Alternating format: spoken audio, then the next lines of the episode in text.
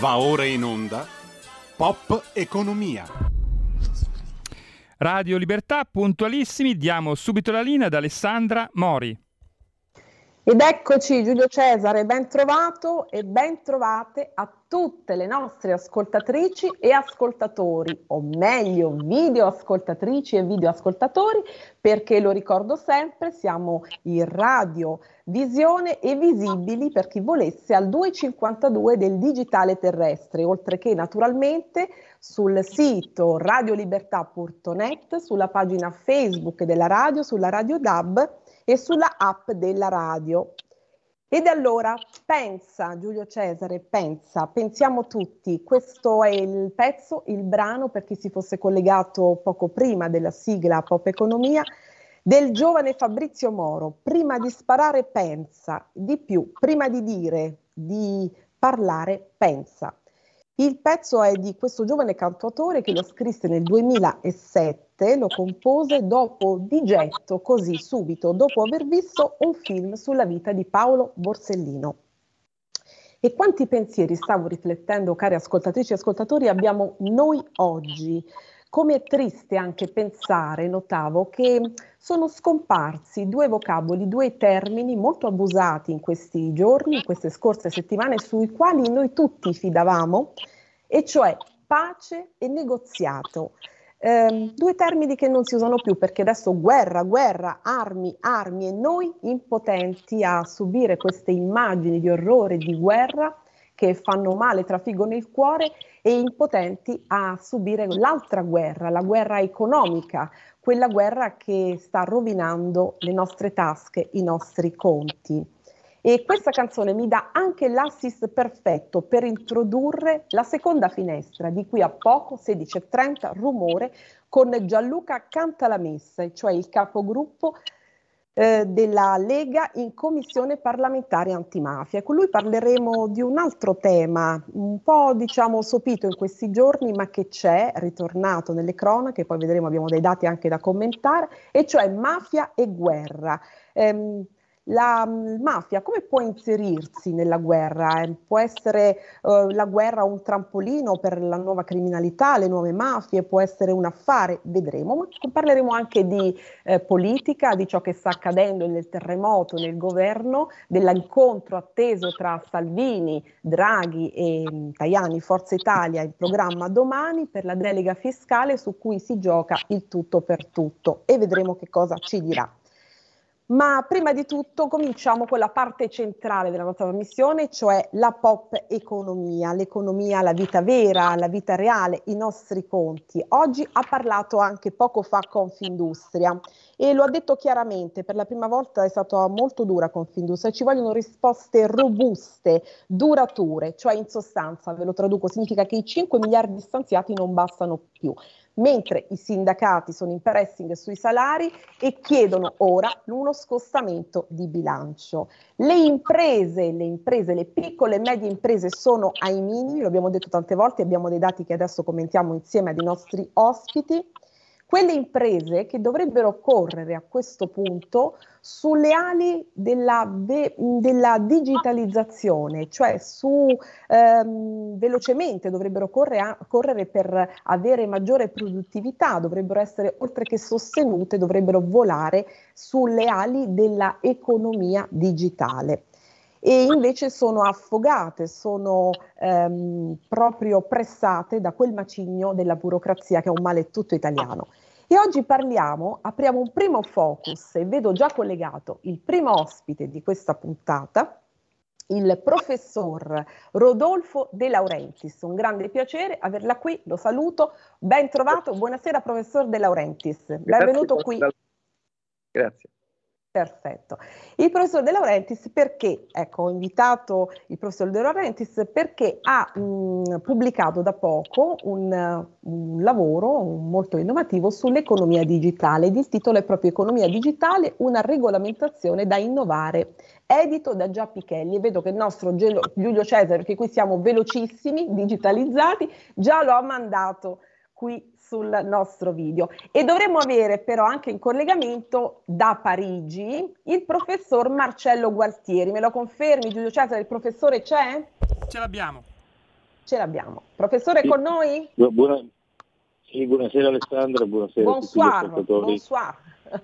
E allora lei si collega con noi da Parigi perché è per lì per studi eh, di economia e poi le farò qualche domanda anche su quello che sta accadendo in Francia. Ecco, ci dica che è andato lì per noi come inviato speciale, vero? Sì, inviato speciale, sì. Inviato speciale. Allora, cominciamo. Buon ben trovato professor Gualtieri, economista, il nostro economista di riferimento dell'Università di Torino. Allora, professor De Laurentiis, vado eh, a presentarla.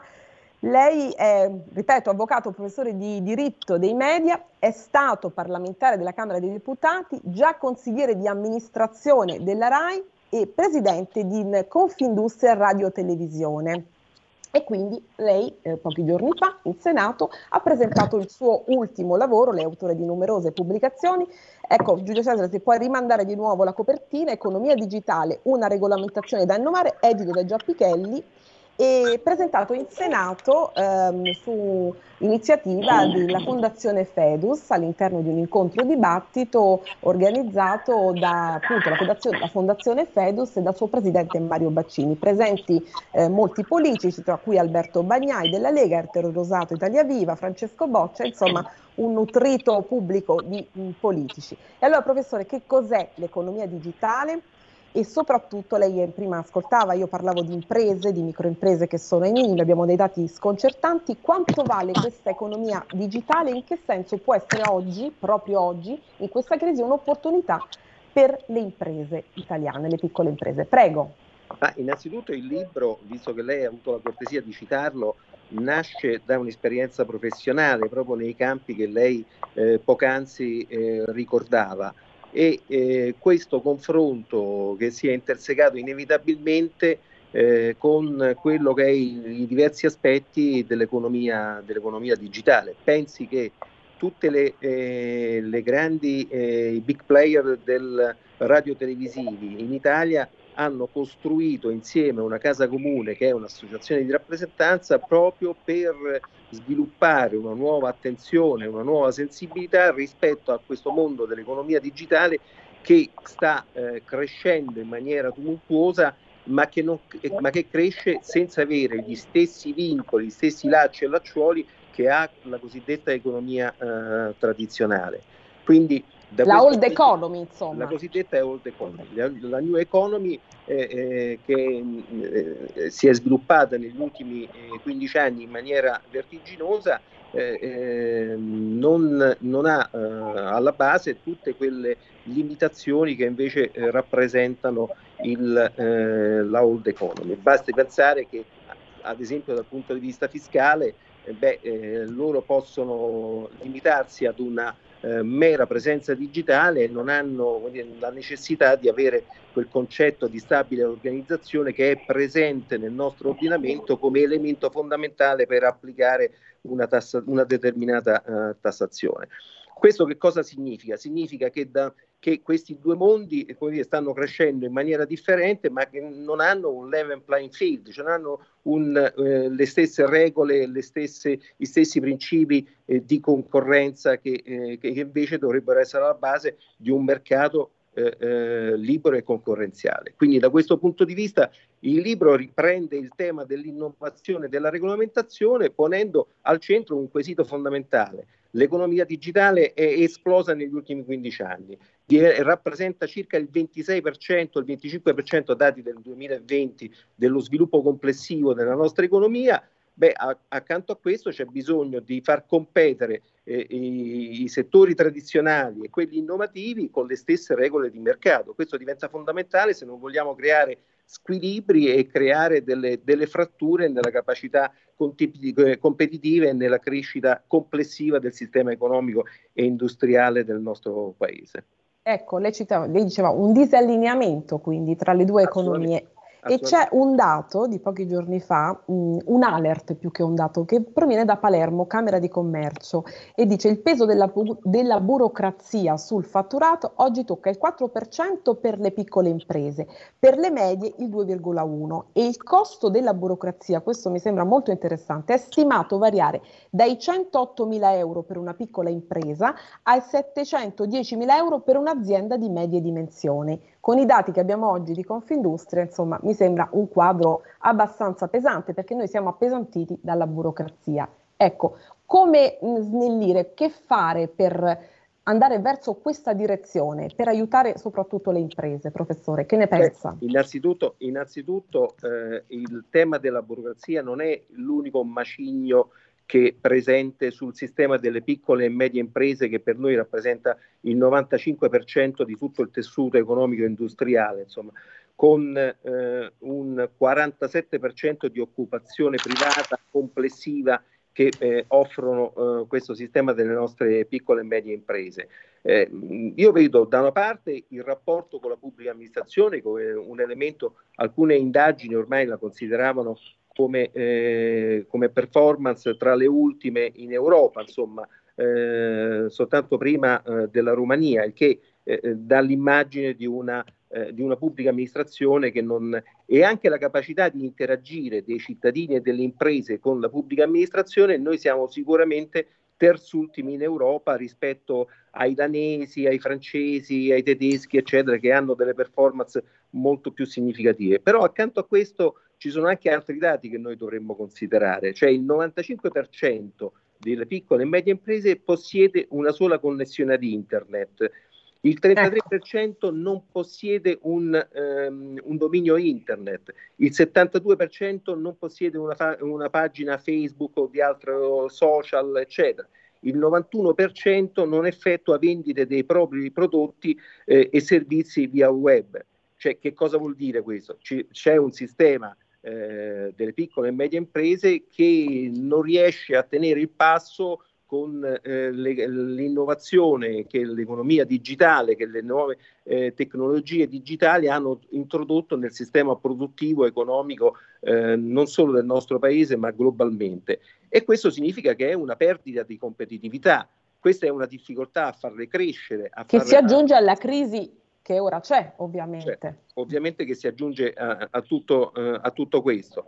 È evidente che la crescita e la competitività delle piccole imprese passa necessariamente attraverso l'aumento delle competenze insomma, manageriali, finanziarie, quelle relative allo sviluppo, eh, allo sviluppo eh, digitale. Eh, esse rimangono senza servizi di e-commerce, eh, senza piani di marketing, di comunicazione online, eh, quindi c'è un sistema che secondo me rispetto a un contesto molto competitivo va aiutato ad innalzare il suo livello di performance tecnologica e di performance eh, economica. Per fare questo probabilmente io credo che già nel, nel, eh, nella visione strategica del paese dovrebbero essere ricondotti degli ecosistemi innovativi dove le piccole e medie e grandi aziende possano, come dire, eh, ehm, lavorare insieme in una trasfusione costante, un transfer costante di eh, innovazione, di eh, nuove tecnologie, cioè far crescere insieme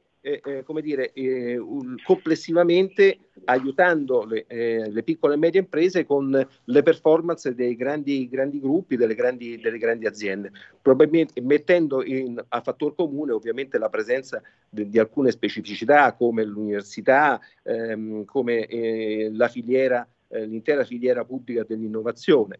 E qui poi c'è anche un altro tema, il tema che il nostro paese è, un, è il paese che eh, rispetto al, al, PIL investe di meno rispetto ad altri competitor agguerriti. Noi, L'Italia si attesta, si attesta all'1,3% eh, del PIL, la Francia al 2,2%, la Germania al 3% eh, del PIL contro una media europea che è del 2,1, quindi significa che la, la, nostra capacità di investire in alte tecnologie, nell'innovazione tecnologica è probabilmente dire, è, è minore e quindi minore saranno le performance rispetto ad altri paesi che sono nello stesso mercato di riferimento. Ecco, sentiamo su questo il professor Gualtieri. Professore, ha ascoltato, no? siamo poco competitivi E quando allora l'economia digitale, quando aggancerà l'Italia il treno della digital transformation, come piace tanto dire?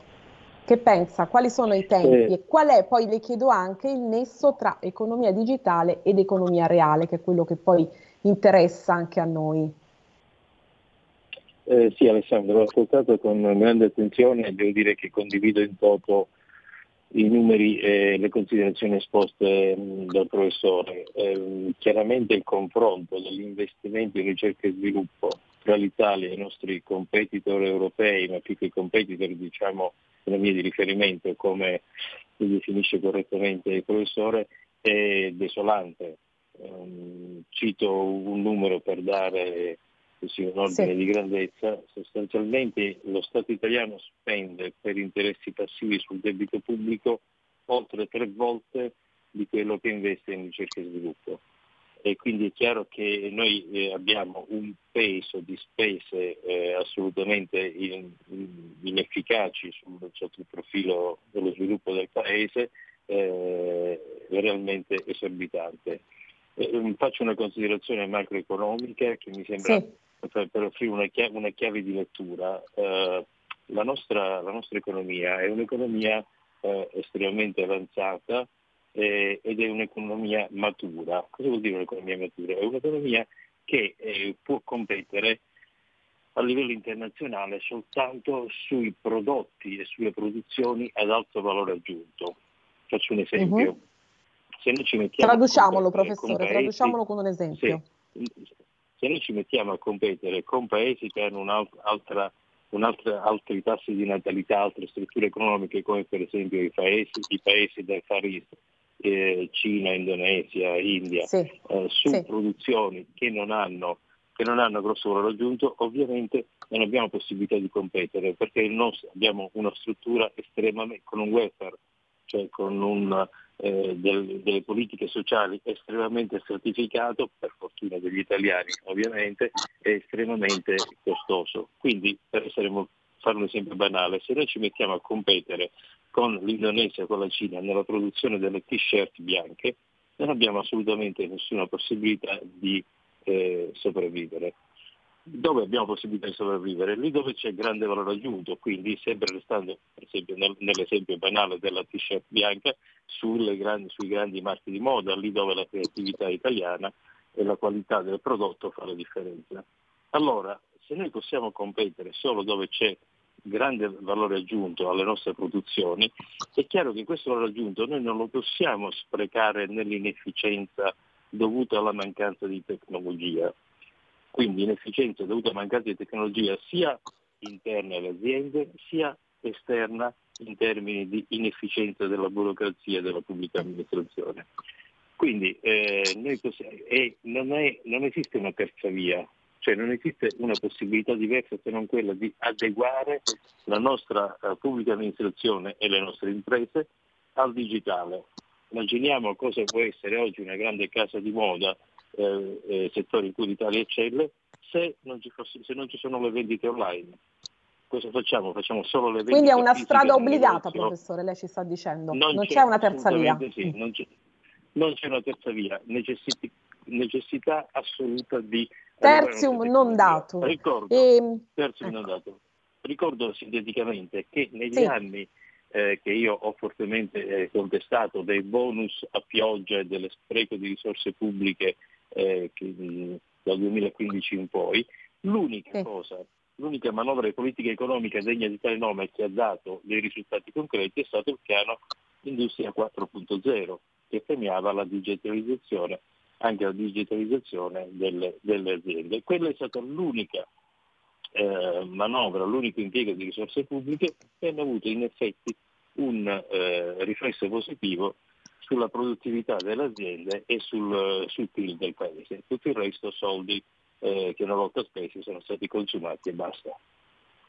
Perfetto. Che, che ne pensa professor De Laurenti? Vedo che Beh, le annuiva. Sono, sono mm. assolutamente d'accordo con eh, queste considerazioni, assolutamente. Eh, posso solo aggiungere un dato che eh, quando parliamo di investimenti in ricerca e sviluppo, che eh, ogni, eh, um, nel caso di investimenti in alta eh, tecnologia, nell'innovazione, eh, nell'alta innovazione tecnologica, noi avremmo ogni euro investito in tal senso produrrebbe e avrebbe un ritorno di 2,4%. Eh, se noi investissimo un euro invece nei cosiddetti settori tradizionali avremmo un ritorno dello 0,6%. Quindi questo sta eh, a valore ancora di più il, eh, le considerazioni che, che facevamo eh, poc'anzi. Okay. Un'unica, un'unica eh, sottolineatura, quando parliamo di economia digitale non è che parliamo di un'altra economia, parliamo ormai di un, eh, di un sistema produttivo che è, che è permeato. Ecco, importante questo, professore, perché non è una cosa astratta come noi possiamo immaginare. L'economia digitale, no. perciò io dicevo prima, se la scossa che può dare, l'impulso che può dare alle imprese, no? perché è fondamentale per investire anche. Assolutamente. Ecco, Due eh, cose, perché siamo il tempo, tempus fugit qui. Eh, professor De Laurentiis, a questo punto le chiedo, lei ha presentato questo libro, c'era un parterre pieno di eh, politici in Senato, qual è a questo punto, perché mi sembra fondamentale, lo scatto e il balzo che deve dare la politica? Beh, questo è fondamentale, ci sono due elementi che io... Eh, non è un caso che abbiamo scelto con il Presidente Baccini di presentare questo libro eh, ad una, eh, chiedendo il contributo dei diversi rappresentanti di tutte le forze politiche eh, presenti in, eh, in, Parlamento, perché è un tema fondamentale, un tema che andrebbe sottoposto all'attenzione di tutto il sistema istituzionale, perché oggi, soprattutto alla, a, a, di fronte alla possibilità di investire somme importanti derivanti dal PNRR, Beh, oggi potremmo decidere, si dovrebbe decidere qual è la visione del paese che noi dovremmo realizzare da qui al 2030, ma dobbiamo avere chiare le cose. Io faccio solo un ultimo esempio. Nelle prime dieci aziende, nella top ten ideale di, delle dieci aziende più, sì. eh, più importanti, bene, eh, sono, sono tutte eh, sostanzialmente sono tutte appartenenti al, eh, all'economia eh, digitale, digitale. Ehm, ma sei sono eh, americane e quattro sono cinesi. Questo significa che, c'è, che il fenomeno dell'economia digitale ha prodotto anche una polarizzazione del livello economico eh, in alcune aree e in questo l'Europa è completamente, non parlo dell'Italia, ma tutta l'Europa è molto distante dallo sviluppo e dalla capacità di produrre ricchezza attraverso questo sistema. Sull'ultimo, l'ultimo, eh, l'ultima sì. annotazione, la Apple nel 2021 ha mh, raggiunto i 3 mila miliardi di dollari di eh, valutazione, di val- di valutazione eh, in, in, borsa. Sì. Eh, ehm, oggi se noi eh, valutiamo tutte le eh, aziende presenti eh, alla Borsa di Milano raggiungiamo 686 miliardi. Cioè, quindi potremmo sì e no contenderci il quinto posto con Facebook, ma neanche credo. Ecco. Ma neanche. Questo, questo dimostra un'importanza vitale per il nostro sistema produttivo, economico e sociale di porre con forte attenzione eh, eh, le scelte da mettere in campo su questo tema, perché oggi costruiamo un, un, un paese eh, da qui a dieci anni che deve essere sviluppato, competitivo e che ripristini alcune parole fondamentali come anche la sovranità tecnologica e quant'altro. Ecco. Sovranità tecnologica, Europa assente anche in questo. Professore, però lei è presente a Parigi, allora io le chiedo in chiusura di questo primo spazio cosa sta succedendo vicino all'Eliseo. So che lei proprio è nei paraggi, cioè questo Macron cosa fa? Un grande seduttore ma incapace di empatia, lo dice il direttore di Le Monde oggi. Che succede lì? Eh, sì Alessandro, ovviamente qui il dibattito, anche quello economico, è, è dominato dalla, dal ballottaggio tra Le Pen e Macron. Eh, c'è una grande preoccupazione negli ambienti economici perché eh, anche se la Le Pen ha eliminato dal suo programma l'idea di far uscire la Francia eh, dalla, dall'euro, mm, rimangono però intatti nel programma della Le Pen una serie di eh, una serie di richieste che di fatto costituirebbero eh, una fuoriuscita dell'economia francese eh, da, dall'Unione Europea con un indebolimento che in questo momento così complesso sotto tutti i profili eh, non ci vorrebbe. Quindi è chiaro che una chiamata alle armi, chiamiamola così anche se non è il modo proprio di esprimersi, una, una, una raccolta eh, per, eh, di, di, voti a sostegno dell'idea dell'Unione eh, Europea, della partecipazione della Francia all'Unione Europea, da mettere in contrapposizione con il disegno di Le Pen che, eh, come dicevo, anche se formalmente ha tolto l'idea di far uscire la Francia eh, dall'euro, ma di fatto ha posto una serie di condizioni nel suo programma eh, che sono sostanzialmente incompatibili come con la permanenza della Francia nel mercato, nel mercato europeo. Professore, siamo in chiusura e se lei martedì è ancora a Parigi, insomma, vedremo che cosa accadrà, ci farà un po' da inviato speciale, se no qui da noi in trasmissione. Grazie professor Gualtieri, grazie professor De Laurenti, ci ha dato dei dati molto importanti. Grazie a lei. Arrivederci eh, e buon pomeriggio e a presto. Grazie, arrivederci. Stai ascoltando Radio Libertà, la tua voce libera, senza filtri né censure, la tua radio.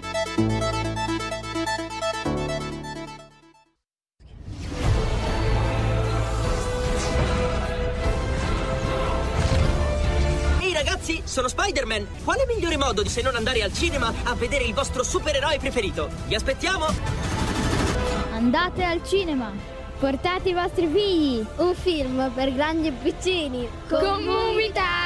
La magia del cinema! Con Vincent! Wow!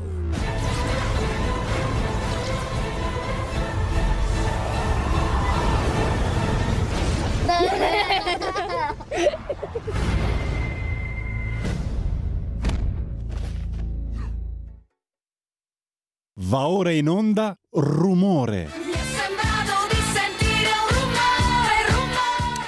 Radio Libertà, eccoci alla seconda parte della trasmissione con Alessandra Mori. Eccoci Giulio Cesare, grazie della linea e allora oggi rumore abbiamo qui il nostro ospite che è l'onorevole Gianluca Cantalamessa, capogruppo della Lega in commissione parlamentare antimafia, responsabile nazionale del Dipartimento Antimafia, ma che è anche in commissione finanze. Ben trovato Gianluca Cantalamessa.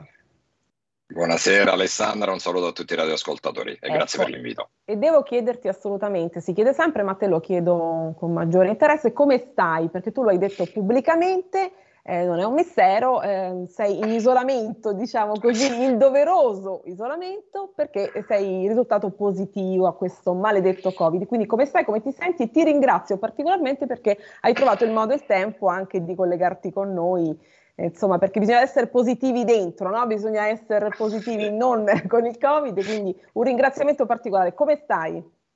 Eh, grazie, sto, sto, meglio. 15 giorni però che sono positivo. Domenica mi è tornata la febbre, antibiotico perché sembra sia diventata anche un po' batterica la cosa, ma comunque è, è poco più di un'influenza e mi auguro di negativizzarmi il prima possibile. Diciamo così. Quindi bene così, va bene così. Forza allora, i nostri migliori auguri. Grazie. Dunque, allora, noi oggi abbiamo molti fronti caldi aperti, no? Eh, quindi ho citato tutti i tuoi ruoli. Cominciamo da, diciamo, il primo fronte, quello, un, di quello di cui tu ti occupi, diciamo, proprio sei sul pezzo sempre. Um, un po' sopito, diciamo, perché adesso tutti i riflettori sono puntati sulla dinamica della guerra, lo dicevo in apertura. Però c'è quel fronte... Eh, di mafia e guerra, no? Che è stato un po' rispolverato in questi giorni dai giornali, da alcuni editorialisti, insomma se ne è detto un po' di questo. Cioè, mafia e guerra, come si può inserire la criminalità organizzata e la, gue- e la mafia nella guerra? Cioè può essere un trampolino, può essere un affare per la criminalità e ti chiedo dal tuo osservatorio privilegiato, diciamo, eh, se, quello che puoi dirci ovviamente, qual è il ruolo oggi eh, dei nuovi clan, insomma, come si stanno comportando e che tipi di benefici potrebbero avere da questa situazione che è così particolare? Ma diciamo che uh, le mafie sono delle sanguisughe, quindi si attaccano su qualsiasi corpo, più il corpo è ricco e pieno di sangue, più ci si attaccano sopra. È chiaro che quindi qualsiasi tipo di crisi, che sia dettata dalla guerra, che sia dettata dal Covid, che sia dettata da altre cose, chiaramente sono situazioni nelle quali si muovono tanti soldi e quindi le criminalità organizzate possono avere maggiori interessi. Di qui a dire, come ha detto qualcuno, che siano state addirittura le organizzazioni criminali in qualche maniera a, a, cercare di produrre questa guerra mi sembra considerare. Diciamolo quanto... chi è stato questo qualcuno, citiamolo. Uh, sì, uh, è stato Roberto Saviano che ah. ha detto che uh, secondo lui le criminalità organizzate in qualche maniera avrebbero favorito le guerre. Fortunatamente non hanno questo potere, hanno il potere di lucrare su tutto e quindi anche sulle guerre, ma che questo è un qualcosa che va negli anni, voglio dire, si perde il ricordo negli anni. mi piace ricordare, visto e considerato che in questo momento purtroppo il conflitto vede coinvolta l'Europa e anche la Russia, nel 1991, quando crollò l'Unione Sovietica, ci furono 1700 ufficiali dell'esercito sovietico che morirono in situazioni sospette, 1700 in sei mesi. In quel periodo c'era il procuratore uh, di Mosca che era Stipankov, che era in contatto con Giovanni Falcone. Mm. Per maniera si riteneva che miliardi miliardi e miliardi di rubli arrivassero oh, per il tramite di organizzazioni anche politiche in Italia si è parlato del tesoro di Mosca, purtroppo maggio 92, di qui a breve ricorrerà il trentennale, il giudice Falcone fu ammazzato e quel filone d'inchiesta morì e nessuno più indagò. Però sicuramente quel periodo, il fatto che Stipankov e Giovanni Falcone, che andò in Russia poco prima, uh, la dice lunga su quanto, soprattutto quando si muovono soldi e armi, è chiaro che il sottobosco diciamo, delle criminalità organizzate germoglia. C'è stato anche il criminologo Roberto Musacchio in questi giorni che ha fatto un pezzo su questo, rispondendo anche un po' a Saviano e dicendo appunto quello che tu stai dicendo, che comunque è un fenomeno abbastanza normale questo, quando ci sono armi e guerre si può muovere la criminalità organizzata e la mafia, no? Non so se hai avuto modo di leggerlo, se concordi. Sì, sì, sì. È anche un po' smontato uh... quello che diceva Saviano in questo senso. Ma diciamo che sì, io mi trovo molto più con quanto detto da Musacchio, nel senso che uh, le criminalità organizzate, come dicevo prima, uh, si attaccano su qualsiasi corpo che ha una linfa economica. È chiaro che nelle guerre si muovono tantissimi soldi, ma anche l'anno scorso, durante la pandemia, in Italia sono state vendute 35.000 aziende. 35.000 società di capitali hanno passato oh, la mano dai uh, vecchi proprietari ai nuovi proprietari. Chi sono questi 35.000 nuovi proprietari che hanno acquistato queste aziende in Italia? Il dato che ha dato la DIA è che parla solo di beni confiscati nell'anno scorso in Italia di 750 milioni di euro confiscati o sequestrati alle criminalità organizzate. Se tanto mi dà tanto, è chiaro che gran non gran parte, diciamo tante aziende saranno state comprate da chi in quei momenti è liquido. Il rischio per, uh, in questo periodo, quando ci sono le guerre, è che poi finiti questi momenti le criminalità organizzate vadano al mercato nero delle armi e vadano a comprare e rifornire i propri eserciti con le armi che vengono dismesse dopo i conflitti. Perfetto, ho capito, abbiamo capito. Allora, sui beni confiscati della mafia servono numeri chiari, lo dicevi tu giorni fa, ho letto. Mm, che cosa volevi dire? Cioè, ehm, sì, si è fatto tanto, però occorrono procedure trasparenti e numeri chiari. Puoi tradurcela questa cosa? Sì, uh, Matteo Salvini quando è stato ministro dell'interno è andato a finanziare con i decreti di sicurezza 1 e 2 che non hanno riguardato solo la lotta all'immigrazione irregolare, ma anche le, la lotta alle criminalità organizzate, aumentando la videosorveglianza, potenziando l'agenzia beni confiscati e abbiamo di uh, circa 35-40 mila beni immobili sottratti alle criminalità organizzate. Gran parte di questi non possono essere utilizzati dagli enti locali per una serie di problemi che sono sempre gli stessi, alla fine o perché ci sono degli abusi o perché gli enti locali ai quali vengono assegnati non hanno fondi per ripristinare e rimettere in, diciamo, ristrutturare questi immobili piuttosto che eh, eh, paura da parte di enti locali ad gestire immobili sottratti alle criminalità organizzate. Allora, io credo, e su questo come Lega in Commissione Antimafia abbiamo fatto un grande lavoro, perché abbiamo fatto nel comitato proprio ad hoc sui beni confiscati un vademecum da dare agli amministratori locali affinché ognuno di loro sappia in tutti i casi come comportarsi, perché se poi lo Stato fa tanto per sottrarre dei beni alle criminalità organizzate e si vede che questi beni vanno, diventano fatiscenti perché non vengono ristrutturati, assicurati è una doppia perdita da parte dello Stato e credo che tutto questo non sia ammissibile e auspico che tutti i beni che vengono dati ad enti locali si sappia a chi vengono dati, che non vengano dati agli amici degli amici, come in taluni casi abbiamo visto. Oggi in questo periodo si sta parlando anche per esempio di darli ai profughi che arrivano dall'Ucraina, mi sembra sì. un'ottima iniziativa. Sì. È chiaro però che dobbiamo vedere che vengano utilizzati nel migliore dei modi, nel migliore dei, diciamo, nel modo più trasparente possibile. Senti, andiamo poi nella tua Napoli. Ho visto in questi giorni scorsi c'è stata la vicenda di Don Patriciello. Vuoi raccontarcela in sintesi? Perché mi sembra molto importante farla conoscere a tutti. In sintesi perché ti dico in sintesi perché abbiamo tanti argomenti dei quali voglio poi insomma parlare. Cosa è accaduto? Velocissimamente, a nord di Napoli ci sono dei clan che si sono permessi di arrivare a minacciare un parroco che è da sempre impegnato Molto per la legalità però. e la sicurezza e hanno fatto esplodere una bomba davanti alla sua chiesa e contestualmente una cosa ancora forse più macabra c'era un comandante vigili urbani del comune di Arzano che è andato ad abbattere delle case nelle alloggi popolari abusive nelle quali si riteneva ci fossero diciamo persone legate a questo clan.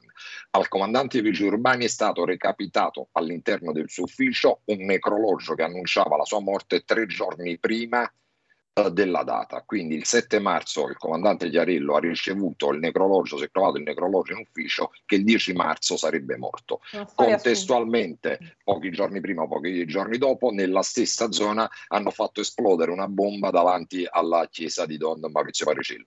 Io avevo preso l'impegno che sarei andato lì con tutta la commissione antimafia al completo, devo dire la verità che tutte le forze parlamentari immediatamente hanno dato la loro disponibilità, c'è stato il prefetto, ci sono stati, voglio dire, una serie serie di incontri e uh, da qualche giorno Don Maurizio Pagriciello ha avuto una tutela, quindi una vera e propria scorta perché non ha intenzione di fermarsi in quel lavoro di legalità che è voluto dal 90%, dal 95% delle persone che vivono in quei contesti, ma che sono vittime e succubi di quel 5%.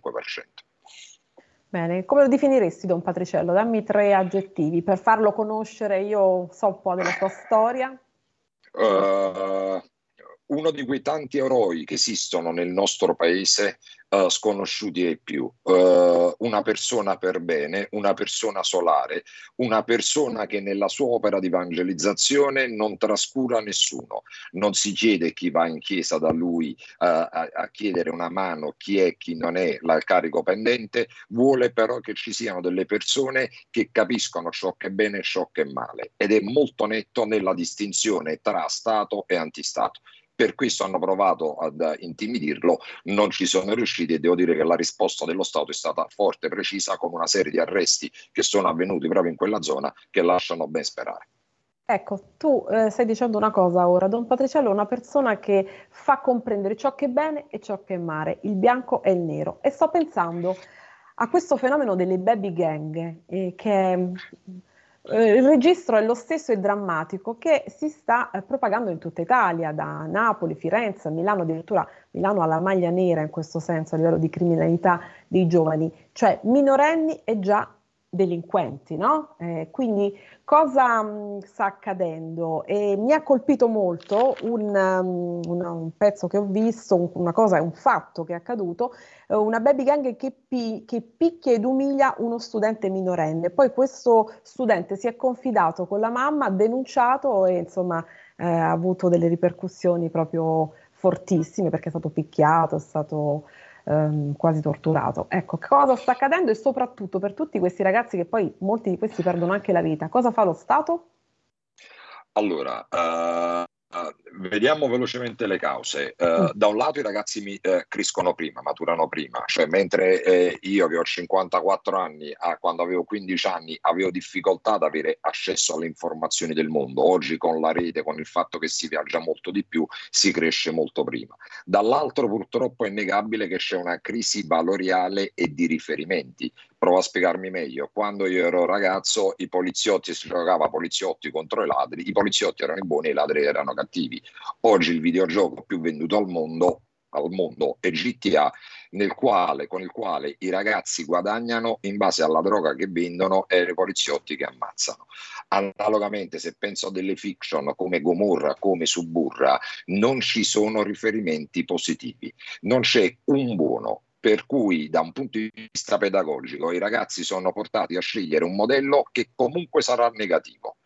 Aggiungiamo tutta una serie di eh, simboli, penso alle magliette con le scritte narcos, con la maglietta scritta mafia, che in qualche maniera inneggiano invece di eh, eh, come si dire, screditare questi di principi. dare un messaggio. Aggiungo, aggiungo, che su questo anticipo oh, sto per presentare una proposta di legge che farà molto discutere perché è reato di apologia di mafia.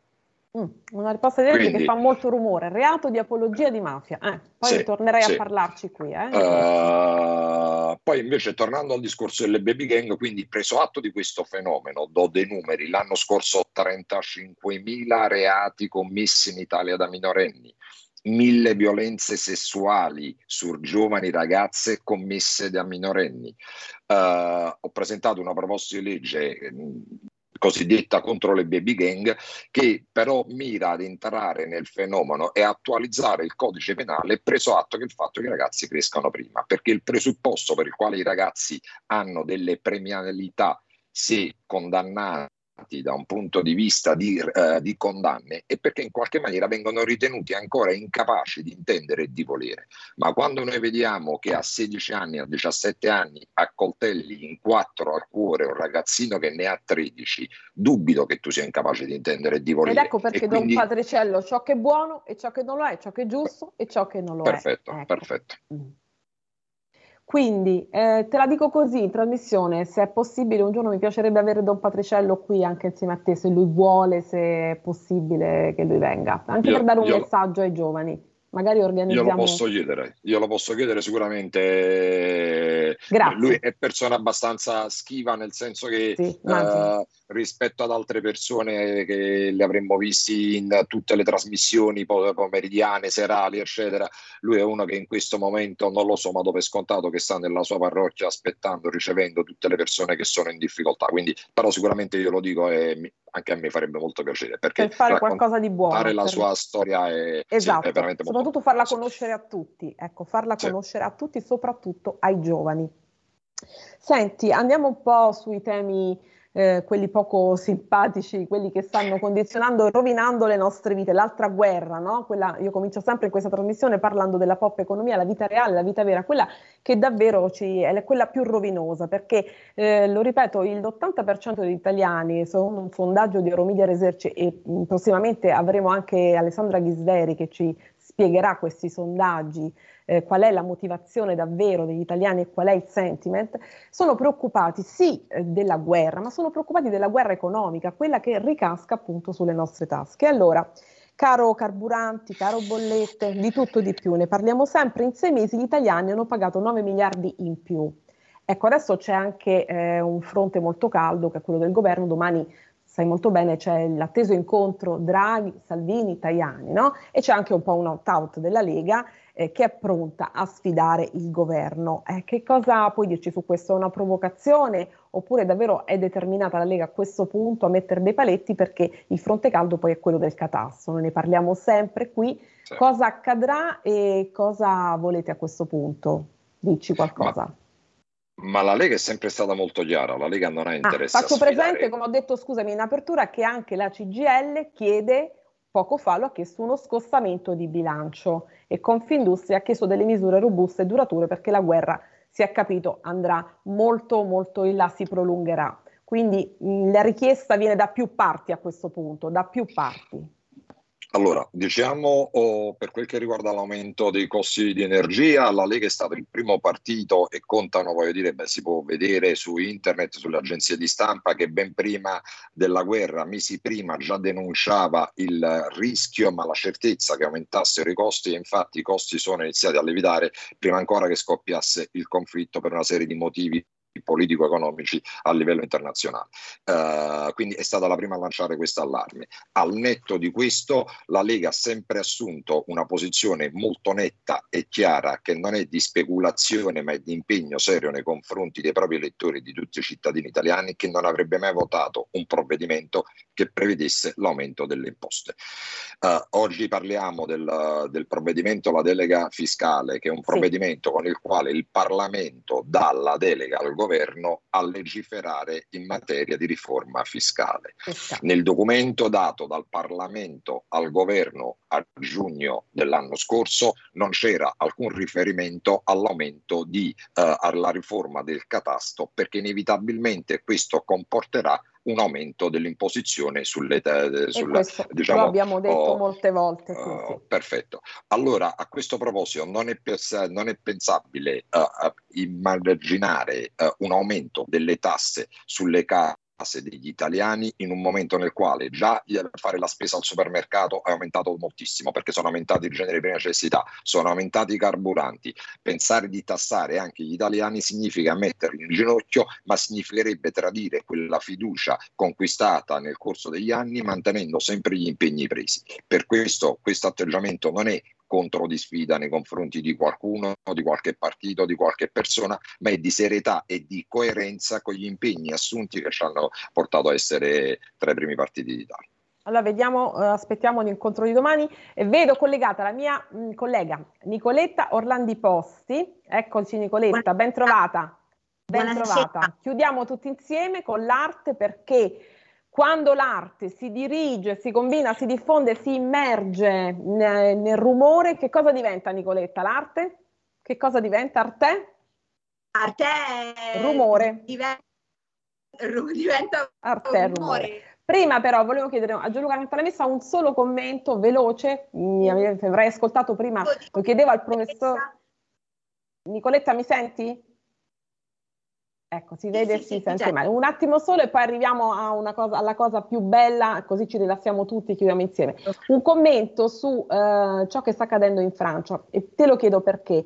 Eh, tu parlavi prima di caro bollette, caro energia, siamo tutti preoccupati, vessati, ma cosa sta succedendo? Cioè oggi c'è questo pezzo anche sul Corriere, all'Eliseo un uomo solo, un grande seduttore ma incapace di empatia, cioè l'algido Macron che si è eh, esercitato giustamente a fare il mestiere del presidente, quando invece Marine Le Pen, mh, anche molto sottovalutata e soprattutto ehm, si è curata poco anche in questo periodo, ha tralasciato molto i problemi della guerra, ma ha girato invece per i mercati, parlando di burro, di sale, di pane, di caro bollette. Ecco, diciamo, che fenomeno è questo? Eh, che, co- che, spia è Gianluca Cantalamessa? Che ne pensi? Allora, Perché è uh, importante questo, questa valutazione. Chiaro, il primo dato è che il centro-sinistra in Francia non esiste, nel ah. senso che eh, Macron e, eh, cioè, dire, ha dei numeri irrisori il centro-sinistra in Francia, sì, perché Macron sì. più Le Pen, voglio dire, parliamo sempre comunque di una coalizione centro e centro-destra, per cui in linea di massima eh, fortunatamente lì non, non, non, prendono voti persone che vogliono rifondare i partiti comunista e quant'altro, voglio dire, che sono stati sconfitti alla storia. Uh, al netto di questo, io trovo che Marine Le Pen abbia interpretato al meglio oh, l'umore e la, i bisogni delle persone, perché poi alla fine la politica deve tradurre che cosa deve fare? Deve tradurre in atti, provvedimenti e leggi delle cose che consentano ai propri cittadini di vivere meglio. C'è chi fa filosofia e chi si preoccupa dei problemi reali, normalmente chi, eh, quando c'è qualcuno che fa filosofia è perché c'è qualcun altro che paga il conto. Oh, I francesi si sono resi conto che Marine Le Pen vuole assumersi degli impegni. È chiaro che ci sono dei timori, per me tutti immotivati, perché ha sempre dichiarato di essere fortemente europeista e di essere fortemente atlantista, mi auguro francamente che i francesi sappiano osare gettare il cuore oltre l'ostacolo eh, tra dieci giorni votando per Marine Le Pen alle prossime elezioni. Vedremo che cosa accadrà. Allora, problemi reali, noi ci occupiamo sempre in pop economia, poi andiamo nel rumore, adesso andiamo nel rumore dell'arte. Nicoletta, è più bello. Dove ci porti oggi con una mostra epocale, mozzafiato? Io la voglio andare assolutamente a vedere, quindi ve lo dico, andrò a Firenze. Vai Nicoletta. Giulio Cesare, mandaci le immagini. Grazie. Se si sente. Andiamo a Firenze, che è importantissima tra Palazzo Strozzi e, e, i musei del Bargello. eccola. Sono riusciti a mettere insieme 130 capolavori di, di, Donatello, un'impresa considerata impossibile perché molte delle opere sono inamovibili e non si possono spostare. Arturo Galanzino insieme a Paola D'Agostino, che sono i direttori rispettivamente di Palazzo Spro- Strozzi e dei Musei del Bargello, sono riusciti a metterle insieme e questa mostra ci, ci dà la possibilità di di vedere, di toccare con mano la portata rivoluzionaria dell'arte, dell'arte di, di, Donatello e soprattutto ci permette di entrare nel, in quella che è la, sua peculiarità entra nella psicologia dei personaggi e qui eh, si vede la varietà delle emozioni che, eh, che, Donatello è riuscito a trasportare su, su pietra, su marmo, perché lui è uno scultore e si va dalla dolcezza alla crudeltà, dalla gioia al dolore più straziante. Ecco il direttore di Palazzo Strozzi, Galanzino, eccolo qua. E, ehm, e, questa mostra è epocale perché era 40 anni che, che, che non si vedeva una mostra dedicata a Donatello. Eh, Donatello è, è, è, l'emblema del Rinascimento, da, dalle sue sculture, dai suoi bozzetti eh, hanno imparato Leonardo da Vinci, Raffaello Sanzio, Michelangelo. Ecco Nicoletto, ho visto il tuo pezzo, Donatello, quanto rumore ha fatto Donatello? Perché anche lui ha avuto, è stato un sovversivo in questo senso, no? L'ha Giusto? fatto tantissimo ah. sia quando era vivo e quindi era in vita e ha prodotto queste opere, sia, sia, nei secoli successivi fino ad arrivare ad oggi. È stato lui che ha inventato lo stacciato, questo, questa, questa, scultura tridimensi- che in tridimensioni, in pochissimi millimetri, da, dalla, la, dalla prospettiva. Una cosa incredibile. Sì, andiamo a Firenze, andiamo tutti a Firenze. Andiamo a Firenze, allora andiamo a Firenze, io ci vado senz'altro. Eh, ti piace Gianluca l'arte? Eh, sei pronto per andare a Firenze? Perché l'arte fa bene, no? Fa bene a tutto.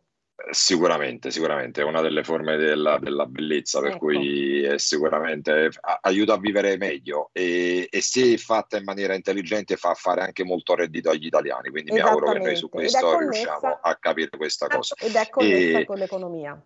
Andrò a Firenze per accompagnare mia figlia di 14 anni che è molto più appassionata di arte di me e io ho una moglie pittrice e mia ah. figlia appassionata d'arte io mi preoccupo delle cose invece un po' più materiali e più rudi, però accompagnerò mia figlia. Senz'altro, perché l'arte libera fa bene al cuore, alla mente e fa tanto, tanto bene al turismo e all'economia. E quindi ecco che la nostra trilogia si scompone e poi si ricompone nel finale. Allora io vi saluto, Gianluca, molti, molti auguri di cuore per la tua guarigione e per andare subito a Firenze. Eh? Positività. Positività non sulla testa, grazie. Quella giusta, grazie. quella giusta, come ho detto prima, la positività dentro che aiuta a sconfiggere la negatività e quindi a negativizzarsi in questo senso tecnico. Grazie mille a te, un saluto a tutti i radioascoltatori. A presto, grazie. ti aspetto a presto Nicoletta, ti abbraccio, ti saluto, saluto e abbraccio tutte le ascoltatrici, le teleascoltatrici e i teleascoltatori. A presto, grazie, a martedì. Avete ascoltato Pop Economia.